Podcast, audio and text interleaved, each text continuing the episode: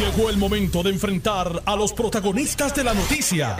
Esto es el podcast de En Caliente con Carmen Jovet. Les acompaño hasta las 4 de la tarde en un programa de entrevistas, de opiniones y de análisis noticioso. Estamos en vivo por el 630 AM y por el 94.3 FM, simultáneamente en las bandas AM y FM, y nuestra voz llega al mundo entero gracias a notiuno.com. Comienzo la jornada de hoy jueves entrevistando al portavoz de la delegación senatorial del Partido Nuevo Progresista, senador Tomás Rivera Chats. Buenas tardes, senador Rivera Chats. Saludos para ti, Carmen, siempre un placer compartir contigo. Un saludo para todos los que laboran en Noti1 y a la audiencia que te escucha. De igual manera, un saludo muy afectuoso. El presidente del Senado, José Luis Dalmao, informó que la nominada por el gobernador de Puerto Rico para el cargo de Procuradora de la Mujer no tiene los votos. Él dice que luego de la vista celebrada el 16 de marzo, lo que ha escuchado entre sus compañeros es que Vilmaris Rivera Sierra no tiene los votos de la mayoría de los 27 miembros de la Cámara Alta. No he contado los votos, dijo Dalmau, pero repito, lo que he escuchado de los compañeros de los diferentes partidos y de las diferentes delegaciones es que no tiene los votos para ser confirmada. Tiene 17 votos en contra, Carmen. Él no los contó, pero yo sí. Tiene 17 votos en contra incluyendo de su delegación? Los 10 eh, compañeros han manifestado, del PNT han manifestado que no van a darle voto. ¿Cuál es la objeción principal a esa nominación? Carmen, todos los señalamientos que tiene de, manejo deficiente del hogar.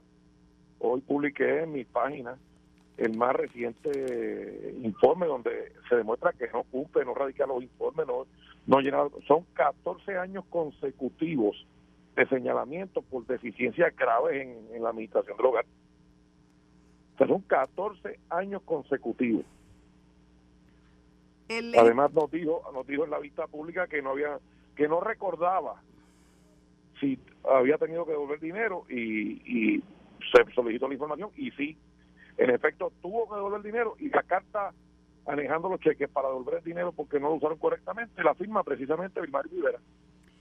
El gobernador se ha quejado de que el Senado no le confirma sus nominados, pero la potestad del Senado es eso. bueno, lo que pasa, Carmen, es que hay una diferencia. Una cosa es que el Senado los evalúe, que es lo que ha ocurrido en el caso de la señora Vilmar Rivera, y luego de la evaluación resulte que no tiene los méritos ni la capacidad para ocupar el cargo. Y otra cosa es que no atiendan el nombramiento, que es lo que ha pasado en la mayoría de los casos. Bueno, eh, prácticamente está, está colgada, porque si tiene 17 votos en contra, no, no, va a, a convertirse en procuradora de las mujeres. Bueno, no tiene dos opciones, o espera que vaya a votación o la retira. Pero yo creo que si no lee el documento que yo publiqué en la red, que yo este, lo he enviado a Fortaleza para que lo examinen, se va a dar cuenta de que los señalamientos son desde el 2005 hasta el 2022 constantes los mismos señalamientos de deficiencia administrativa. Por otro lado, los que defienden a la candidata eh, Vilmaris Rivera Sierra dicen que su trayectoria es reconocida y que tiene vasta experiencia atendiendo a víctimas de violencia. ¿Pero quién, dice eso, Carmen? ¿Quién dice eso? Pues los diferentes grupos feministas que apoyan la candidatura de, de Sierra, Pero como de Rivera Sierra. La conocen, la conocen por su gestión en favor de las mujeres y ayudando a las víctimas. Por eso, pero alguno en particular que tú me puedas decir, no me digas que es Matia. Entre otros. Pero Matia es un brazo independentista. Y, y lo que yo estoy diciendo no es lo que yo creo, ¿verdad? Es el documento, la auditoría que deja claramente establecido las deficiencias en el manejo de la administración del hogar que estaba eh, bajo el mando de Vilmari Rivera Sierra. O sea, eso no es una opinión, eso no es una especulación, eso es el dato inequívoco de todas y cada una de las autoridades por 14 años donde se demuestran graves deficiencias reiteradas una y otra vez en el manejo de la administración. o sea, eso no es una opinión, eso es el dato, ese es el hecho. En la Procuraduría está la licenciada Bermúdez, que fungió como... El gobernador de Puerto Rico dijo en su mensaje que él hace que las cosas pasen y la señora Vilmaris Rivera Sierra, cuando estaba en el hogar, las cosas no pasaban, las hacía mal. Hablando de, de, la, de la ejecución, de hacer que las cosas pasen, el presidente del Senado, José Dalmau, denunció que si ahora es que van a empezar a pasar, lo que significa eso es que no, no han pasado hasta ahora y que el gobierno está atrasado porque Pierluisi no comenzó su función este año 2023. Bueno, Carmen, lo que ocurre es que el gobernador hizo un repaso en el informe de, situación que sobre los hechos, los datos de los años 2021, 2022, cifras, números, proyecciones, ejemplos de personas que se beneficiaron con diversas iniciativas. Eso no es lo que va a pasar, esos son los hechos de lo que ha ocurrido durante los primeros dos años y la proyección de lo que va a ocurrir en los próximos dos. Así que pues yo no sé si es que los populares no ven la obra, pues que abran los ojos. Pueden abrir los ojos cuando quieran para que la vean. También levantó su voz con relación a los, a los proyectos y programas de vivienda de interés social, diciendo que no se pueden llamar eh, de interés social eh, porque los precios son exorbitantes y que es una millonada la que está envuelta para atender unas pocas unidades de vivienda. Carmen, eso que él dice es, un, ¿verdad? En lenguaje de pueblería, un disparate. El costo de construcción se elevó, pero los incentivos y las ayudas para el ciudadano mantienen la vivienda accesible, asequible para el, el que tiene necesidad de una vivienda. Así que el costo de construcción es una cosa que todo el mundo sabe que se elevó, ¿verdad? Pero el, en términos de cuánto finalmente va a ser lo que paga la persona que solicita la vivienda, pues es diferente porque hay una gran cantidad de ayudas que lo hacen accesible a ese sector de la población que le está ayudando. Y vamos a tener 7.000 hogares antes de que acabe el año.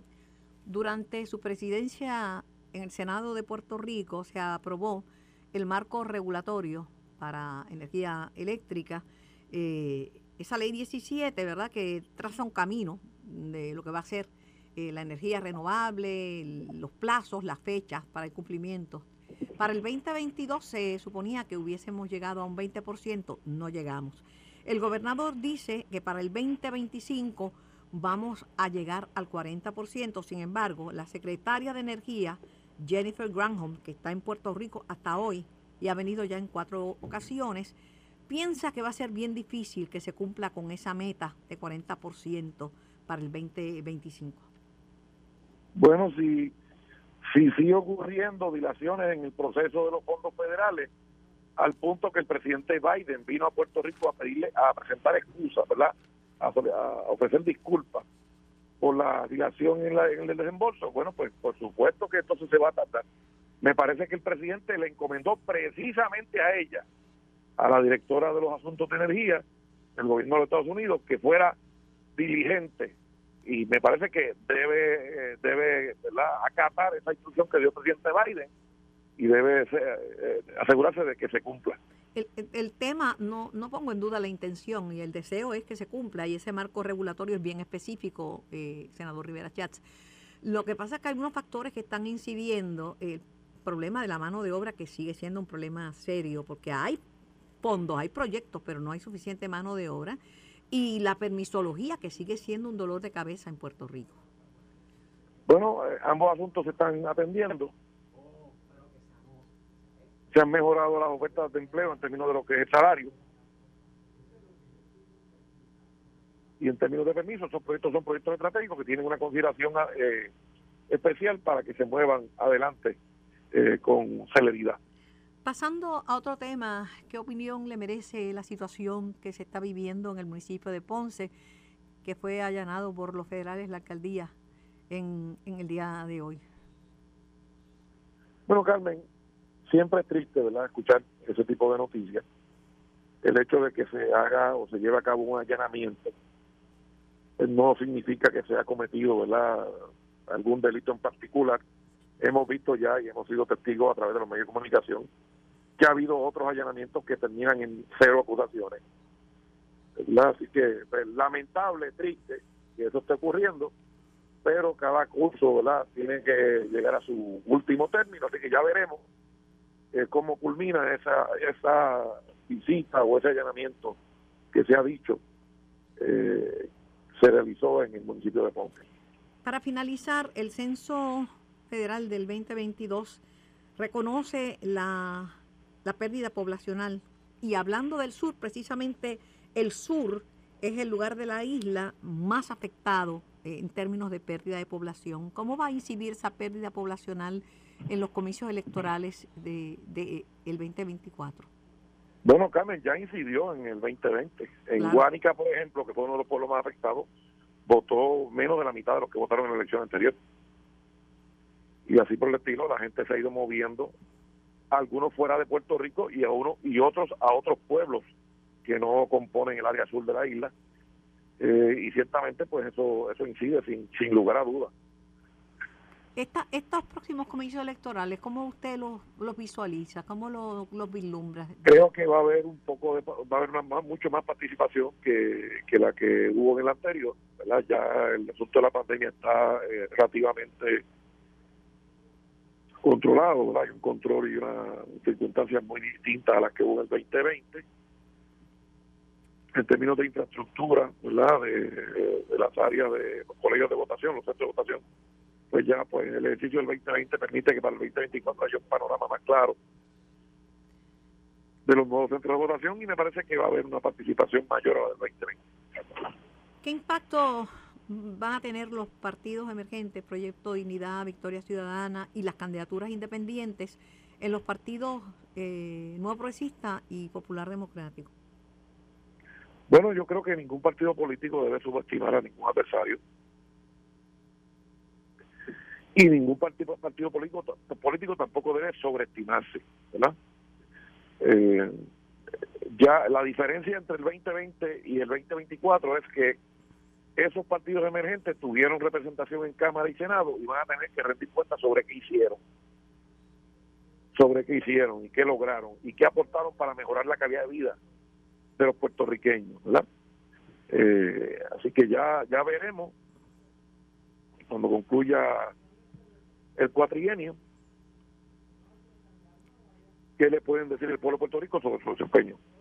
El Partido Popular Democrático, en una columna que escribió eh, Jorge Colbert Toro, dice que si los partidos mayoritarios, es decir, el Partido Popular, el Partido No Presidente el Partido Popular, eh, postularan menos candidatos, no, no saldrían. Las posibilidades de salir electos, los de Victoria Ciudadana y, los que postulan del, del PIB, serían muchísimo menor. Ningún partido político debe aspirar a menos. Todos los partidos políticos tienen que aspirar a más. Victoria Ciudadana aspira a ser minoría, por eso postulan dos senadores. Proyecto Dignidad aspira a ser minoría, por eso eh, radican y proponen un solo candidato al Senado por acumulación. Igual el PIB, ellos se proponen como minoría siempre. El PNP debe postular seis senadores por acumulación y candidatos en todos y cada uno de los puestos que van a la elección porque nosotros somos un partido de mayoría, somos un partido de más, no somos un partido de menos. Agradecida por su tiempo, agradecida por su participación y gracias por contestar mis preguntas. Gracias a ti, Carmen, muchas gracias. Linda tarde. Era el expresidente del Senado y portavoz de la delegación progresista, Tomás Rivera Chat. Y, tengo al alcalde de Guánica en línea. Buenas tardes, Titi. Buenas tardes a ti, Carmen. Buenas tardes a todos los amigos que nos sintonizan de esta pérdida poblacional de la que hablaba con, con Tomás Rivera Chas, que él dice que afectó hasta la elección, que en Guánica votó menos, votaron menos de la mitad de los que estaban aptos para, para votar. ¿Cómo tú visualizas la próxima elección a varios años después de, de los temblores y ya al prácticamente estar en un momento estable de la pandemia? Sí, eh, el senador pues, tiene razón lo que indica, pues se vio eh, reflejado en los números electorales, los que votaron fueron alrededor de 7.000 personas, antes votaban alrededor de 10.000 personas en, nuestro pueblo. Eh, yo entiendo que la próxima eh, comisión electoral debe estar básicamente parecido a ese número, porque hay que reconocer que todavía falta mucho por hacer en, nuestro pueblo eh, para lo que es la, la repoblación de nuestro pueblo, porque esto no es algo nuevo en, en, en, Guánica.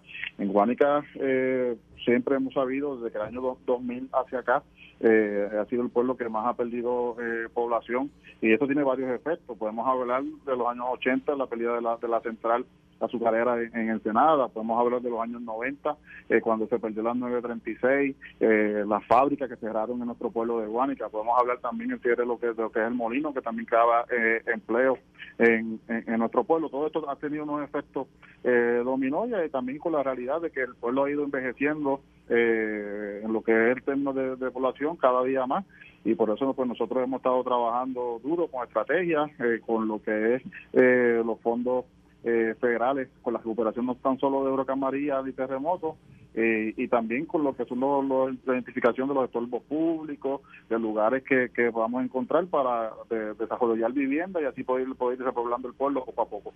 Del 2020 al 2022, Puerto Rico se redujo un 2%, es decir, 2% de los habitantes los perdimos, pero de donde más ha afectado la pérdida poblacional es en los municipios del sur y sobre todo en el municipio que usted dirige, en Guánica, que la población se achicó en 7.2%. Es la pérdida más grande.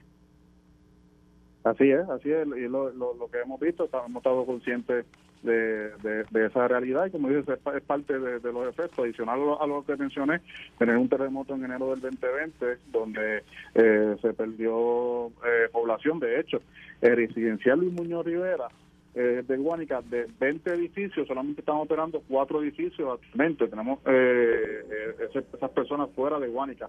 Esperamos, ¿verdad? Ya en la próxima semana van a abrir ocho edificios a, adicionales luego de remodelado y estaría pendiente la remodelación de los otros edificios que sufrieron daño eh, por, por terremoto. Nosotros estamos bien conscientes de esta situación, no solamente Guánica, eh, toda el área azul eh, tiene unos retos grandes eh, en el camino por los próximos años. Eh, hay muchos fondos eh, federales que tenemos que aprovechar y dirigidos a la estrategia de crear empleo, desarrollo económico, de mejorar la calidad de vida de, de, de, de nuestro pueblo, nosotros tenemos los retos con lo que es las escuelas, que sufrieron daño por terremoto, tenemos eh, retos con lo que es la salud, que pudimos devolver el servicio 24-7 a, a nuestro pueblo eh, con un CDT abierto 24 horas y pues eso representa alternativa de mejoramiento de calidad de vida eh, en Guánica. Así, y, y, un sinnúmero de iniciativas que estamos teniendo, pero reconocemos que, es un problema que, heredamos, eh, una tendencia que se, ya se estaba viendo en nuestro pueblo y tenemos que trabajar con eso eh, para poco a poco irse poblando nuestro pueblo. Esto no se va a hacer de hoy para mañana, esto es eh, tiene que ser una estrategia de poco a poco con nuestros recursos naturales ir mejorando el desarrollo económico de nuestro pueblo y que eso provoque eh, la llegada de eh, o la repoblación de nuestro pueblo.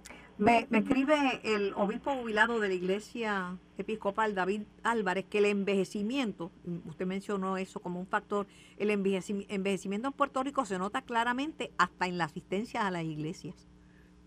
Claro que sí, y, y nuestro pueblo eh, se nota, se, se, se palpa eh, eh, esa situación no solamente en las estadísticas, hace falta verdad caminar las calles de nuestro pueblo de Guánica y, y eso lo vemos y es parte, en estos días también escuchaba yo eh, una entrevista a un médico donde indicaba eh, que hace 15 años los nacimientos de los bebés en Puerto Rico estaba por alrededor de 60 mil, 70 mil eh, bebés al año y estamos alrededor de 15 de 15 mil eh, bebés actualmente en este pasado año, así que, que son muchas cosas, ¿verdad? Que hay que trabajar no solamente como pueblo, sino a nivel isla, de cómo vamos entonces eh, trabajando con ese asunto de, de, disminución de población. ¿Cómo ha sido eh, la relación suya como alcalde de Guánica con el gobierno central de Pierluisi?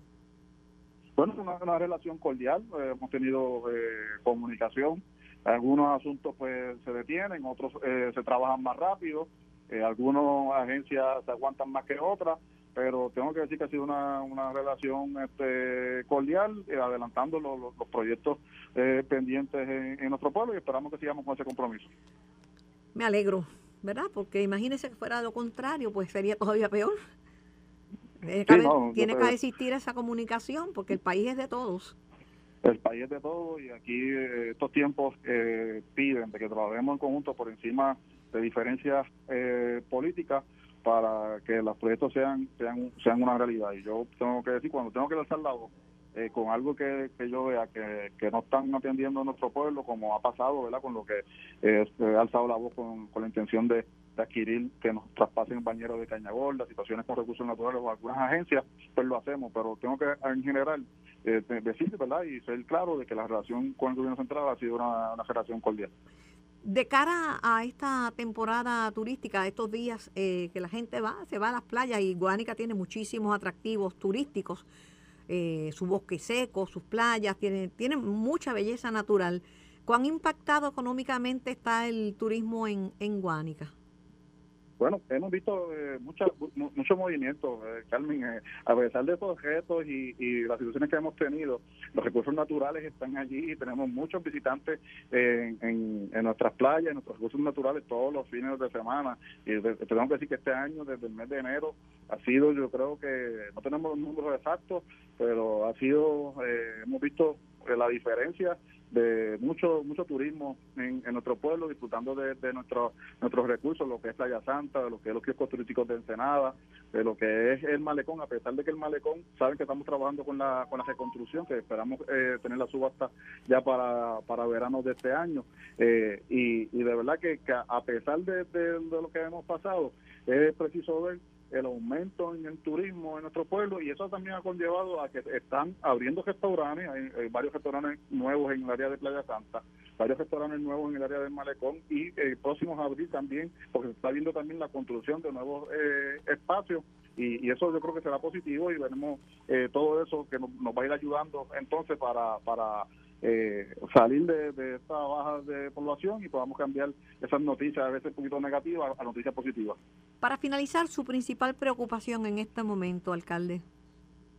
Bueno, eh, seguimos con las preocupaciones de lo que es la, educación eh, de nuestro pueblo. Todavía hace falta falta mucho por hacer por las escuelas eh, de nuestro pueblo, lo que es la demolición de la escuela superior Audi Aquiles y se construye una nueva eh, escuela superior. Eso es parte ¿verdad? de la calidad de vida, de los ofrecimientos que, debemos tener.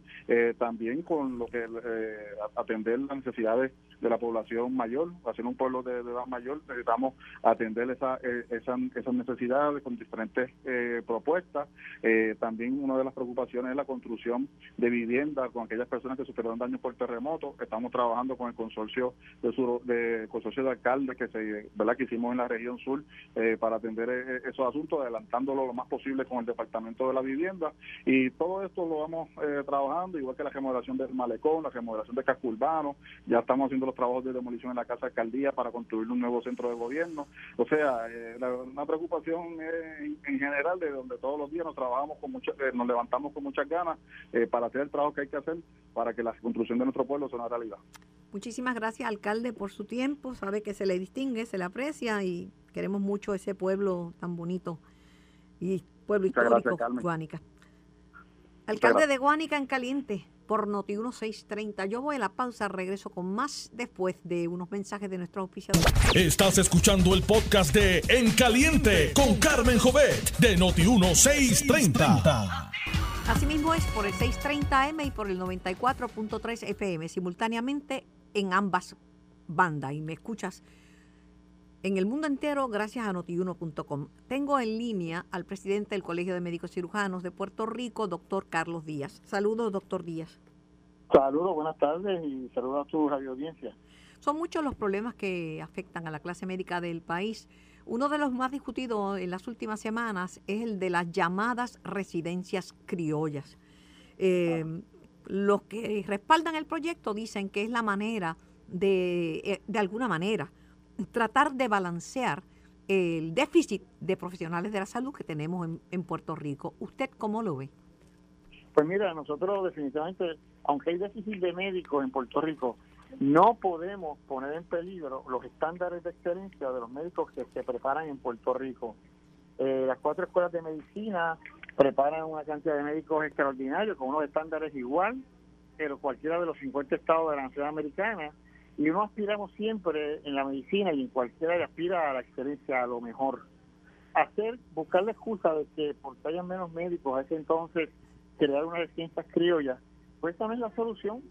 Eh, la solución nuestra se planteó en 15 proyectos, 15 puntos, una propuesta que se por ello ya varios meses, varios de los proyectos están trabajando en la legislatura, pero poner la, la eh, tocar el, el, el concepto de las certificaciones que ha sido bueno para Puerto Rico, que establece unos estándares de excelencia en la preparación de nuestros médicos, pues mira, tocar eso, eso, no- eso no hay que ni que eso ni se trastoca, no se puede jugar con eso, porque eso le daría a la Junta de Licenciamiento, a una agencia del gobierno, el poder de certificar especialistas y especialistas solamente para trabajar en Puerto Rico. Ahora mismo, ACME, que es la que se encarga de eso a nivel de los Estados Unidos, pues es una agencia que no tiene nada que ver con el gobierno, es sin fines de lucro. Y eso le da credibilidad y objetividad sin que haya una mano por ahí que pueda meterse para ciertos intereses. Y, y como este país, que todo está con el juego político, se presta para eso. Y de- de más- además, la Junta de Licenciamiento no tiene los recursos, no tiene el dinero, no tiene el personal, ni para emitir las propias licencias de ellos, que es lo para lo cual está hecho. Ya vimos cómo se tuvo que extender el periodo de licencia, la recertificación de la licencia de los médicos hasta febrero del año pasado hasta marzo de este año, porque no tienen los recursos ni la tecnología para bregar con eso. ¿Cómo se va a meter en un asunto de certificar y de certificar eh, especialidades cuando ya existe esa rueda y esa estructura que es bien complicada, bien desarrollada, bien ya conocida y súper experimentada? ¿Cómo se va a meter en eso? O sea, es hacer un trabajo que no va a poder hacerlo, no pueden ni con el de ellos, van a meterse en otro problema más. Los médicos estamos bien muy disgustados por la Junta de Licenciamiento, cómo nos tratan, eh, cómo, cómo brega la Junta de Licenciamiento tan lenta, tan difícil, tan a veces hasta el maltrato que recibimos de la Junta de Licenciamiento de los médicos. ¿Cómo se va a ahora a certificar y a certificar este, especialidades cuando eso existe? Y, vuelvo y te digo, si hay que entrenar médicos, pues vamos a poner el dinero, los sobrantes de muchas agencias que hay por ahí, vamos a tener más plazas, vamos a pagar más las posiciones y vamos a pedir a, a los talleres que hay en algunos hospitales privados, pues extendérselo a más hospitales privados que tienen facultades excelentes, darle la potestad de que esos sirvan de centros de entrenamiento. Recordando que aquí los centros de entrenamiento se cerraron por la reforma de salud. Entonces, obviamente, se cerraron programas de entrenamiento. Pues mira, hay muchas facilidades privadas, hospitales, que pueden servir de talleres, que si se hace un buen trabajo, se pueden certificar y abonar a entrenar nuevos médicos, pero bajo las mismas estándares que ACME tiene, no de las criollas. Por Y- cierto, y- por cierto, y por doctor, último- y Ah. por último, que a las aseguradoras les encantaría eso, porque van a contratar médicos que se tienen que ver obligados a las disposiciones de la aseguradora, porque le van a ofrecer esa cantidad, porque si no, no trabajan, porque no pueden ir a Estados Unidos a trabajar. Entonces, lo que se, se desarrolla en Puerto Rico con ACME, pues, ¿qué van a hacer? Como están estas plazas cerradas de estos médicos a bajo precio, pues se tienen que ir estos buenos que hemos preparado a Estados Unidos. Entonces, es otro éxodo adicional innecesario de la gente que aquí se entrena con unos estándares de excelencia. el comisionado de seguros, Alexander Adams Vega, urgió a que se apruebe el proyecto de la Cámara 1459, eh, que se apruebe en el Senado, ya se aprobó en, en la Cámara.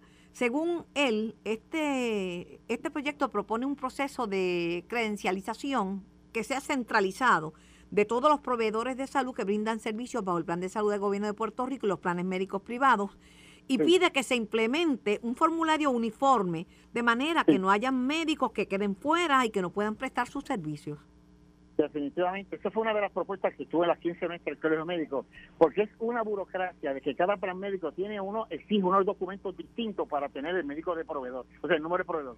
Cuando yo voy a buscar el número de proveedor para facturar mi servicio, cada plan médico tiene una burocracia de documentos distintos.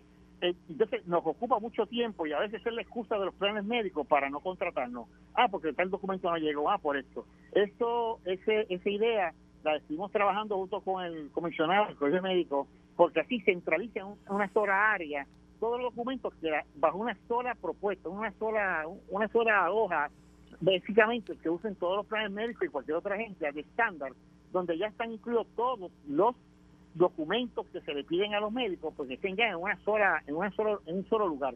De hecho, de hecho, en, en Texas salió un proyecto nuevo donde se crea un- una, una entidad aparte que chequea todos los documentos que tengan. Y obligatoriamente cuando esta institución aparte certifica al médico, el médico, ningún plan se puede negar a no darle contrato, porque ya esta organización lo certificó. Y a eso tal vez a lo mejor una de las modalidades que podemos insertar en el proyecto de- del comisionado, pero estamos 100% de acuerdo porque eso nos quita una cantidad de burocracia y nos ayuda a que las aseguradoras no hayan excusas para no darnos el número de proveedor para poder entonces este, facturar los servicios que uno hace en los hospitales y en las oficinas. Otra controversia que está sonando bien fuerte y hay gente que está indignada son los errores en la revalida de medicina. Le están diciendo que eso no se puede quedar así, que tienen que arreglarlo, que tienen que enmendar, porque están afectando, eh, están afectando a, a personas que estudiaron medicina y que los errores estaban en la prueba y si la prueba tenía errores no puede ser aprobada con errores ni aceptada con errores. Mira, yo creo que en, este, en estas decisiones de la reválida, lamentablemente aquí la, la Junta o las personas que hay en la Junta, no, y con todo mi respeto, son mis colegas y son personas extraordinarias, pero deben de ya, yo estuve en esa Junta cuando fue el tema, y yo aprendí una cosa, no podemos tomar decisiones sin primero compartir esto, o sea, vamos a traer la gente que sabe, no una decisión de los ocho personas que están en la Junta. Vamos a asesorarnos y trabajar en un, grupo de trabajo donde todos los recursos estén puestos y salga ahí un protocolo único. No estar haciendo un protocolo para luego, luego ponerle una ley y luego entonces pedirle a que todo el mundo opine. Yo creo que se debe hacer con anterioridad un comité completo de las agencias que tengan que ver con la, con, con la reválida y hacer un protocolo único. Mucho se ha dicho a veces que la reválida ha estado en juego y el traqueteo, yo fui cuando yo fui de los tribunos que sacamos a reducir los 80 médicos faturos cuando se traqueteaba con la reválida. La reválida siempre ha sido algo que ha, desgraciadamente ha padecido de no tener la, la, la, la, tranquilidad o la o la, o la de que sea un, de que esté segura. Siempre ha estado con una, unas dudas tanto de los que lo realizan, cómo se realiza la reválida, porque de verdad, de verdad, la reválida que le está dando aquí a Puerto Rico porque es que el gobierno, la ley exige que haya un examen de certificación en ambos idiomas. Y entonces, como aquí las cuatro universidades exigen el de Estados Unidos, que es el USMLE, las tres partes, pues obviamente eso es en inglés. Y para entonces compensar la parte en español, pues hace la reválida en Puerto Rico local. Por eso nosotros, a la larga, a la larga, yo siempre pensé, y muchos han pensado, que el examen oficial en Puerto Rico debe ser el USMLE de Estados Unidos y tener un solo estándar y no tener que estar trabajando con reválidas locales, porque si tenemos ya un estándar a nivel nacional y, todas las escuelas se certifican basadas en que sus estudiantes cojan el USMLE de Estados Unidos, pues entonces para qué tener una rivalidad local, pero si no se enmienda la ley o muchos entienden que eso no debe ser así, que eso no, no se puede, nada, es controversial. Durante esta controversia, pues de verdad, definitivamente, este tipo de cosas que no abonan mucho a la reválida, como lo de cambiar los números, bajar la estandarización, bajar las puntuaciones, pues esto no abona nada positivo a tener fe en la reválida. Lo que hace es que marchita la reválida, porque la gente entonces cuestiona si verdaderamente se están haciendo las cosas bien o no. Eh, yo entiendo que hay que sentarse todos en una mesa y definitivamente, definitivamente organizar una reválida donde todos los sectores estén de acuerdo. No que venga un grupo de, de hoy de la Junta de Licenciamiento y toma una decisión por allá, en dentro de cuatro años otra junta de licenciamiento vuelve a tomar la decisión por otro lado. No, no, esto tiene, esto tiene que parar, porque si no la gente no va a tener, no vamos a tener confianza en el proceso. Gracias, doctor Díaz, por su tiempo y gracias por contestar nuestras preguntas. Que tenga linda tarde. Siempre a tus órdenes y un placer siempre que todo esté bien informado con la verdad, que es lo importante. Era el doctor Carlos Díaz, presidente del Colegio de Médicos, y tengo al economista Heriberto Martínez en línea. Saludos. Heriberto. Carmen, saludos, ¿me escuchas? Perfectamente, es un placer conversar contigo.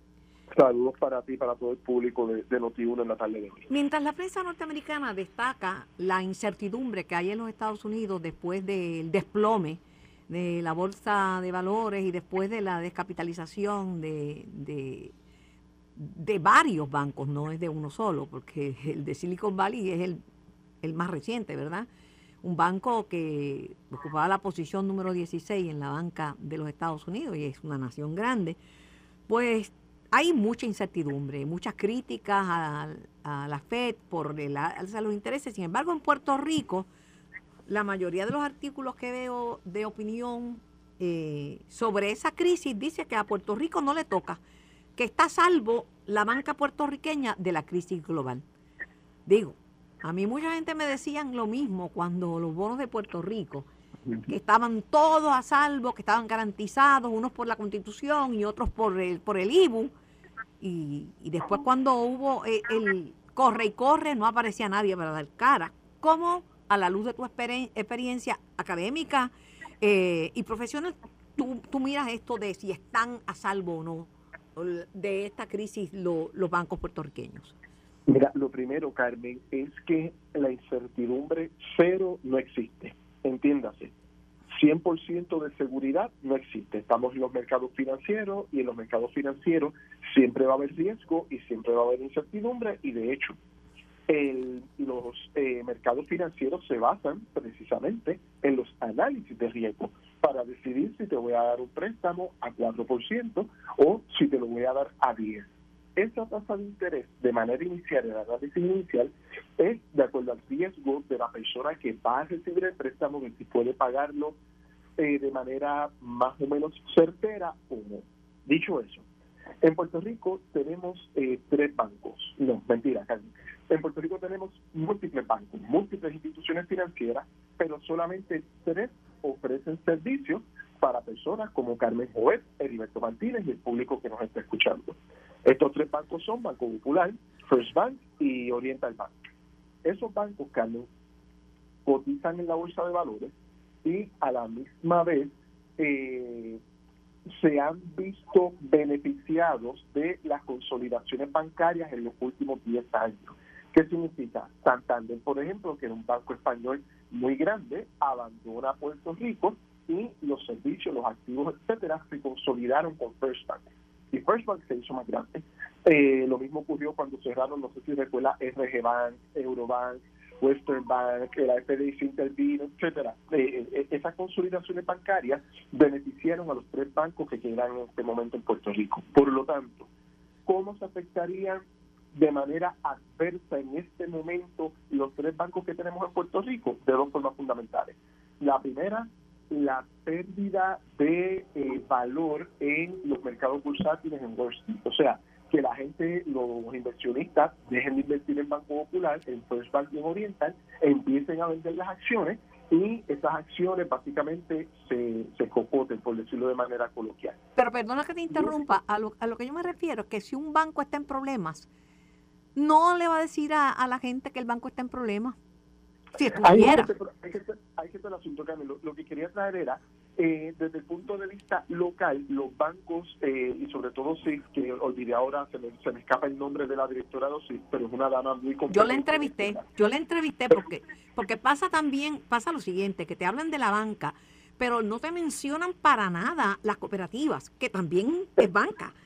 Y las cooperativas aseguran, no en 200 mil como puso la, la prensa, en 250 mil los depósitos, al igual que los bancos comerciales. Y no lo ponen. Creen que hay tres bancos. Hay tres bancos, pero hay 800 mil cooperativas. A, a, eso iba. Los bancos, el asunto es que están supervisados por los CIS y los depósitos están eh, asegurados por la FDIC hasta 250 mil dólares. Por lo tanto, yo no veo mucho riesgo ahí en el corto plazo. Pero los de las cooperativas están también garantizados por COSEC por 250 mil. Exacto. Las cooperativas están, los depósitos están garantizados por COSEC, pero las cooperativas, Carmen, tienen una ventaja que yo le veo que no necesariamente tienen los bancos, y es que las cooperativas, de hecho, esto es una ventaja y a la vez es una desventaja.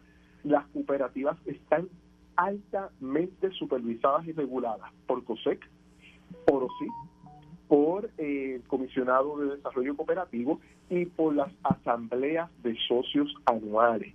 O sea, eh, las cooperativas de ahorro crédito en Puerto Rico, si les va mal, esa junta de directores y el director o director ejecutivo anualmente tienen que darle la cara a toda su asamblea y explicar qué es lo que está pasando. Por lo tanto, es mucho, el crecimiento de las cooperativas es de menor riesgo y es mucho más sólido. Sí, también coincido con que me preocupa que siendo las cooperativas de ahorro y crédito un sector importantísimo para los préstamos personales, hipotecarios, etcétera, no se esté mencionando como eh, alternativa real, confiable y de mucha certeza para que los puertorriqueños hagan sus transacciones financieras y deberían estar mencionados al igual que están mencionados los bancos locales. Me alegro de haber entrevistado a la directora ejecutiva de COSEC porque me dijo, mira Carmen, esa información que ponen que nosotros aseguramos por menos es falsa.